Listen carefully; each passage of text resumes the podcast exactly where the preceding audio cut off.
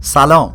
من روشن هستم و شما به قسمت چهل از نافکست گوش می‌کنین که در نیمه دوم از آبان ماه 98 ضبط و پخش میشه.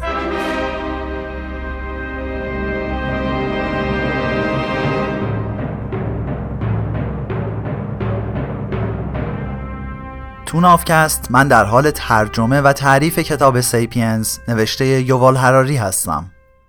امید نافکست اینه که هر گونه جانبداری افراطی از اطرافمون دور بشه و جاش رو به بردباری بده. این قسمت آرمان پیشرفت.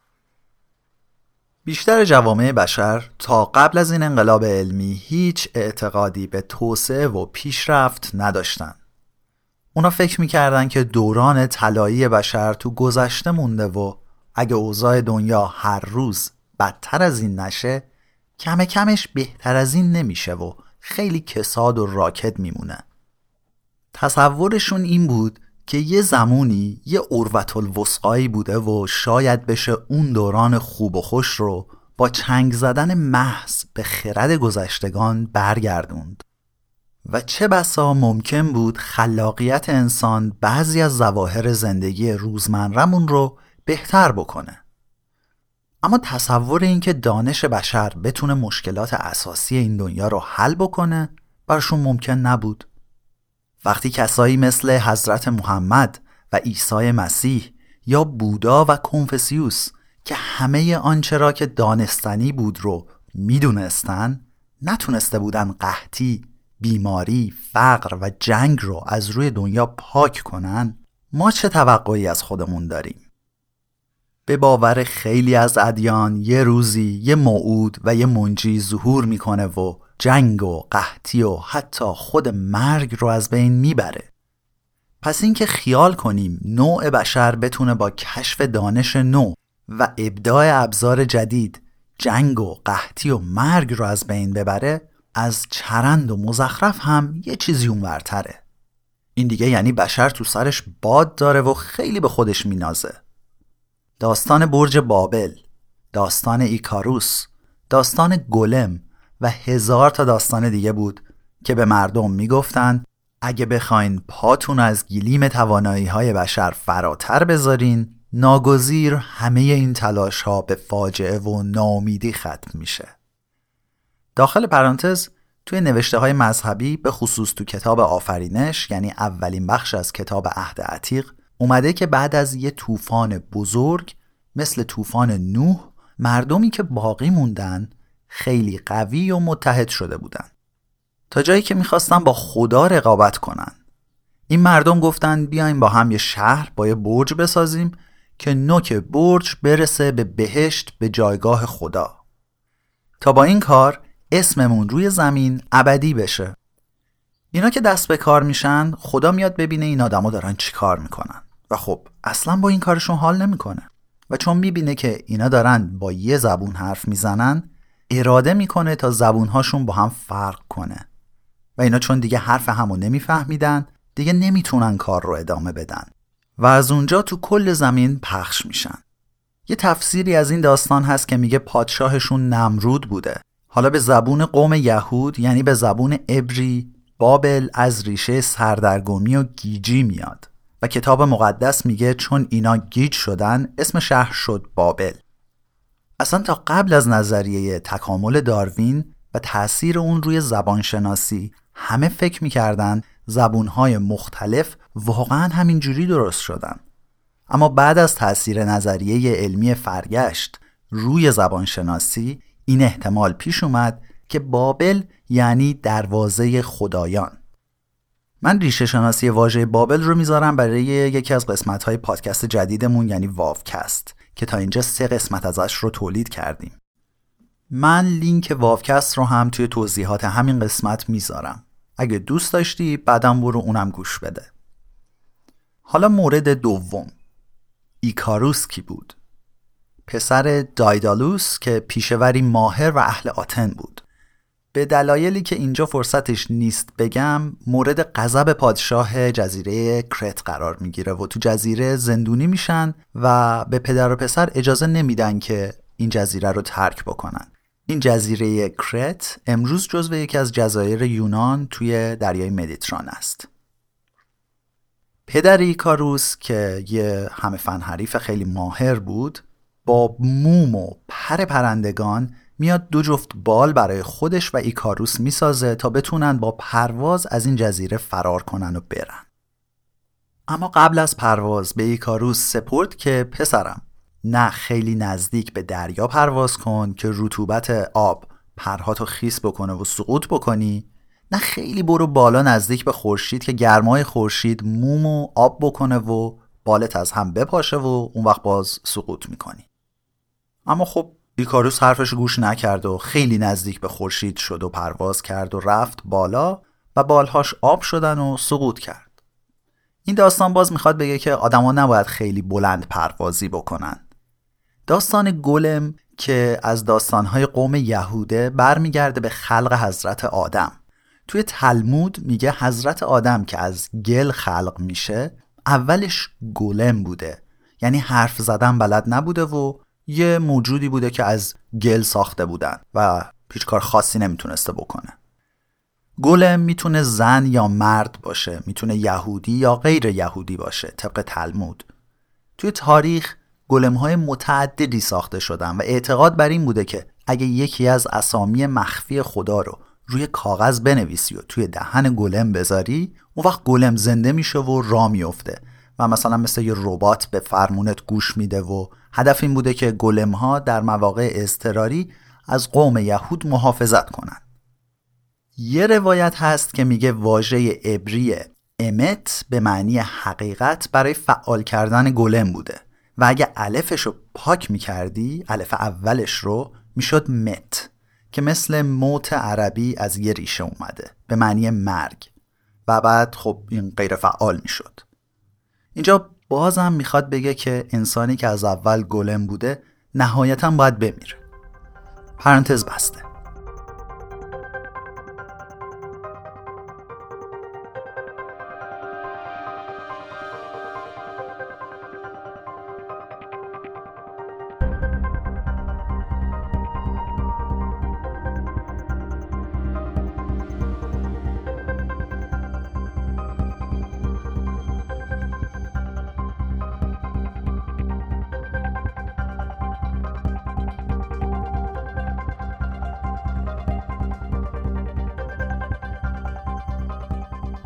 وقتی فرهنگ امروزی ما زیر بار این رفت که کلی مسائل مهم وجود دارن و ما هنوزم که هنوزه چیزی ازشون نمی‌دونیم و همون موقعی که پذیرش این نادونی با این فکر که کشفیات علمی می‌تونن قدرتهای نوی به ما بدن جفت شد همونجا یواش یواش مردم به این فکر کردن که شاید توسعه و پیشرفت واقعی بالاخره امکان پذیر باشه.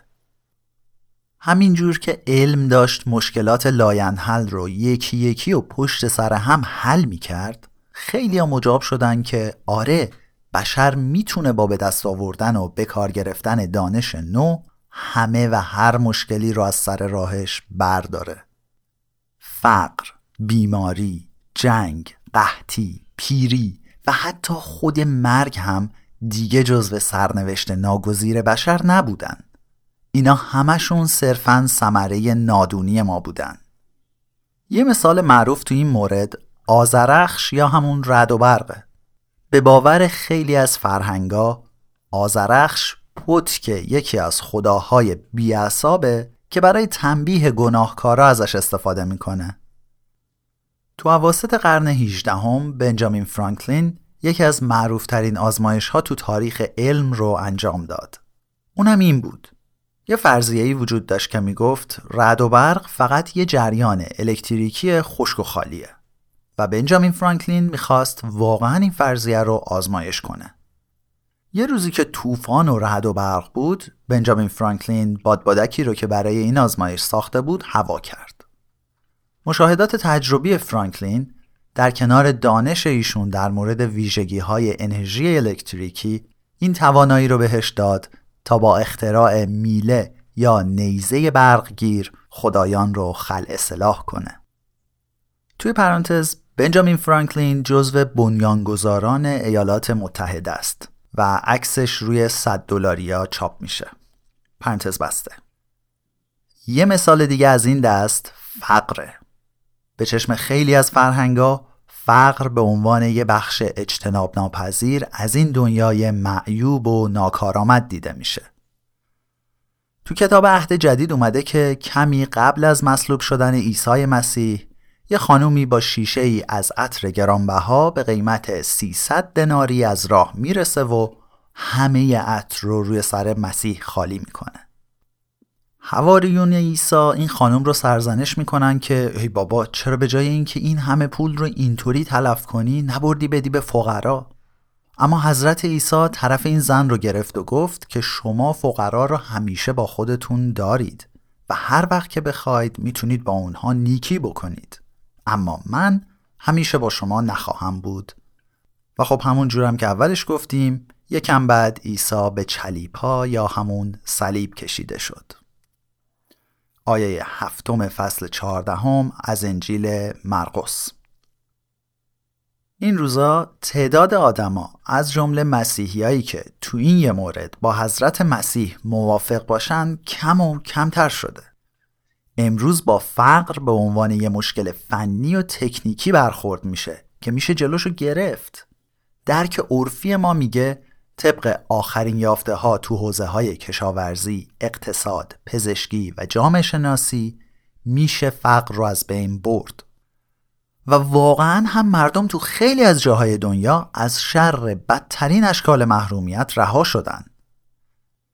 جوامع تو پهنه تاریخ از دو جور فقر رنج بردن. یکیش فقر اجتماعیه و میاد و فرصتهایی رو که برای یه عده وجود داره رو از یه عده دیگه دریغ می‌کنه. و فقر زیستی یا بیولوژیکی که به خاطر کمبود غذا و جانپناه جون افراد رو به خطر میندازه. شاید هیچ وقت نشه فقر اجتماعی رو کامل از بین ببریم. اما تو خیلی از کشورهای دنیا فقر زیستی تبدیل به بخشی از خاطرات گذشته شده.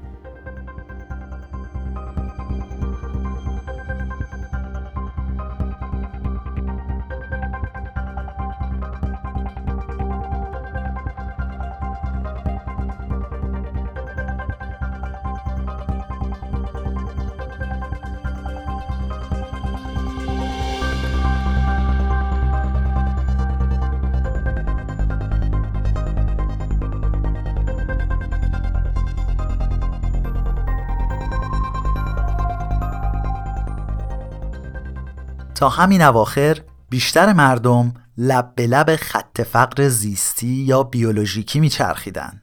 خطی که اگه کسی پایین تر از اون بیفته به این معنیه که این آدم در دراز مدت کالری لازم برای تضمین زنده موندن رو نداره. یه کوچولو حساب کتاب اشتباه یا بدشانسی می‌تونست آدما رو به زیر این خط فقر زیستی و به سمت قحطی هل بده. بارها پیش اومده که بلایای طبیعی یا فجایع انسانی مللی رو به فنا دادن و باعث مرگ میلیون ها نفر شدن. این روزا یه تور نجات زیر پای بیشتر مردم دنیا کشیده شده. یعنی یه برنامه ریزی برای شرایط بحرانی وجود داره. بیمه شخصی، تامین اجتماعی دولتی و بیشمار NGO یا به فارسی سمن همون سازمان های مردم نهاد بین المللی و محلی وجود دارند تا از افراد در برابر بدشانسی ها و حوادث غیر مترقبه حفاظت بکنن. وقتی که یه بلا یا مصیبت کل یه منطقه ای رو می‌گیره معمولا کمک های جهانی جلوی شدیدتر شدن فاجعه وای میستن. مردم هنوزم از بیماری های ناشی از فقر، احساس حقارت و تنزل منزلت اجتماعی رنج می‌برند اما تو بیشتر کشورها دیگه کسی از گشنگی نمیمیره. اگه راستشو بخوای تو خیلی از جوامع خطر مرگ به خاطر اضافه وزن بیشتر از خطر مردن از گرسنگیه. ظاهرا یکی از مشکلات لاینحل بشر همونیه که از همه نگران کننده تر و مهمتره و ذهن ما رو بیشتر از هر مسئله دیگه ای درگیر خودش کرده.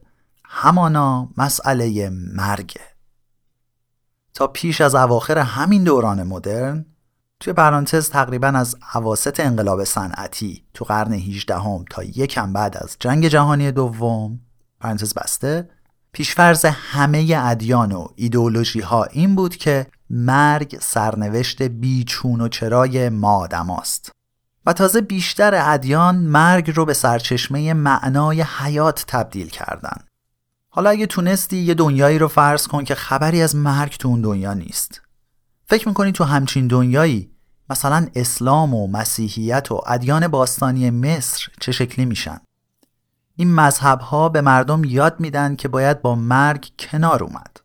به جای اینکه تو این دنیا دنبال یه راهی برای غلبه به مرگ و رسیدن به زندگی ابدی روی زمین باشن بهتره که مردم امید و آرزوشون رو موکول کنن به اون دنیا متفکرین و بهترین دانشمندای اون دوران به جای اینکه دنبال راه فرار از مرگ باشن مشغول معنا دادن به مرگ بودن. استوره گیلگمش متعلق به امپراتوری باستانی سومر کهنترین ای هست که به دست ما انسان ها رسیده و موضوع این استوره مرگ و معنای مرگه. شاه گیلگمش فرمانروای اروک قهرمان این داستانه. که تواناترین و قدرتمندترین انسان روی زمینه و می‌تونه هر کسی رو تو مبارزه شکست بده. توی پرانتز بگم که اروک توی منطقه بین النهرین یعنی همون عراق و خیلی نزدیک به ایرانه. هراری تقریبا از وسط های داستان گیلگمش شروع می‌کنه و این کل داستان نیست. اصلا شاید آخرای داستان باشه. من پیشنهاد می‌کنم داستان گیلگمش رو که سالهاست ترجمه فارسیش هم وجود داره پیدا بکنی و خودت بخونی. به غیر از اینکه به شدت داستان جذابیه شما داری یه چیزی رو می‌خونی که برعکس اکثر داستانهای باستانی سینه به سینه نقل نشده تا به ما برسه. این الواح گلی مستقیما حداقل از 5300 سال پیش به ما رسیدن. اصلا خوندن یه داستانی که 5300 سال پیش نوشتن خودش خیلی هیجان انگیزه به ادعای متخصصین سرچشمه داستانهای اکثر کتب آسمانی همین کتابه. مثل داستان آفرینش، داستان بهش، داستان طوفان نوح همه از همین کتاب به ادیان دیگه رسیدن و از همه قدیمی تره یه حس عجیبی خوندن این داستان. خیلی دوست دارم یه روز فرصت بشه کل داستان رو به عنوان یه پروژه صوتی مثل پادکست آماده کنم. ولی کاش یه نفر همت کنه تا قبل از اون این کار رو بکنه و با توضیح های تاریخی و ارجاعای زبانشناسی و مقایسه با داستانهای کتب آسمانی یه همچین پادکستی رو آماده کنه. وگرنه که یه زمانی خودم باید این کارو بکنم چون خیلی حیفه. پرانتز بسته.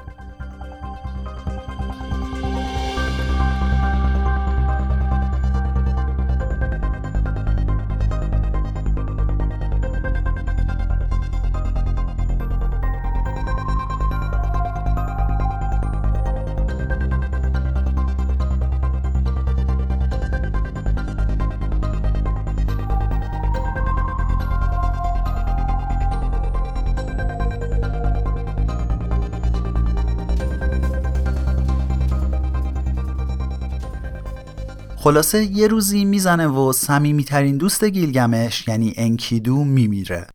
گیلگمش کنار جنازه دوستش به نظاره میشینه و روزها میگذره و یه روز بالاخره می‌بینه که یه کرمی داره از سوراخ بینی رفیقش میفته بیرون. ترس و وحشت بزرگی به دل گیلگمش چنگ می‌زنه و همونجا با خودش تصمیم می‌گیره که هیچ وقت نمیره. گیلگمش بالاخره یه راهی برای غلبه به مرگ پیدا می‌کنه. بعد را میفته میره تا برسه به آخر دنیا. سر راهش هم کلی شیر می‌کشه و با اقرب انسانها میجنگه. از اونجا هم از آخر دنیا راهش رو به جهان زیرین به جهان مردگان پیدا می‌کنه. توی دنیای مردگان با قولهای جنگی اورشانابی قایقران رودخانه مردگان مبارزه می‌کنه و موفق میشه اوتنا پیشتیم که آخرین بازمونده از طوفان نخستین بود رو پیدا کنه. با همه این ماجراها گیلگمش تو این تلاش و جستجو سرفکنده میشه. دست خالی و میراتر از همیشه به خونه برمیگرده. اما یه دانشی رو از این تجربه ها به دست میاره. اونم این که وقتی خدایان انسان رو خلق کردن مرگ رو هم به عنوان سرنوشتی گریزناپذیر برای انسان مقدر نمودن. و آدما باید با علم به این موضوع به زندگیشون ادامه بدن. طرفدارای پیشرفت با همچین نگرش معیوس ای موافق نیستن.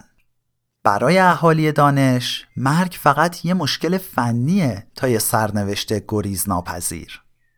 مرگ آدما به خاطر تقدیر خدایان نیست و علتش می‌تونه مشکلات فنی متعددی باشه.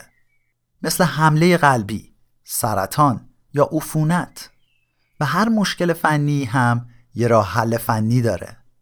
اگه قلب ریب بزنه و پرپر کنه میشه با پیس میکر یا همون دستگاه تنظیم کننده ضربان قلب درستش کرد و یا نهایتا با یه قلب دیگه عوضش کرد. اگه سرطان لشکر انگیزد میشه بنیادش رو با شیمی درمانی و پرتو درمانی براندازیم. اگه باکتریا زیاد بشن میشه با پاتن رام و ضعیفشون کرد. درسته که هنوزم نمی‌تونیم همه مشکلات فنی رو حل بکنیم. اما داریم روشون کار می‌کنیم اینجا دیگه بهترین دانشمندای ما مثل قدیم وقتشون رو تلف این نمی‌کنن که بیان مرگ رو برامون توجیه کنن و بهش معنا ببخشن در عوض مشغول بررسی ساختارهای فیزیولوژیکی، هورمونی و ژنتیکی هن که مسئول بیماری ها و پیری ما هستند. دانشمندا دارن داروهای جدید، روشهای درمانی و اعضا و جوارح مصنوعی می‌سازن که قرار زندگی ما رو طولانی تر بکنن و کسی چه می‌دونه شایدم یه روز خود عالی جناب عجل رو هم شکست بدن. این پایان قسمت چهل از نافکست بود. راستی به اون یکی پادکست ما یعنی وافکست هم گوش بدین که من اونجا از داستان بعضی کلمات میگم. همون جوری که یکم قبل تر گفتم تا اینجا سه قسمت از واوکست اومده و ما برای انتشار قسمت های بعدی در حال انتخاب اسپانسر هستیم. اگه مایلین که پشتیبان مالی واوکست بشین به آدرس info at ایمیل بزنین و محصول یا خدماتتون رو معرفی کنین. واوکست رو هم از هر جایی که به ناوکست گوش میدین می‌تونین بشنوین. از اینکه همچنان همراه ناوکست و واوکست هستیم و به ما گوش میدین خیلی خوشحالیم. راه حمایت مالی داوطلبانه هم برای ناوکست از خارج و داخل ایران مثل همیشه مهیاست. ما رو به فامیل آشنا معرفی کنین. ناوکست رو من روشن به همراه کریشنا به گوش شما میرسونیم و تا به زودی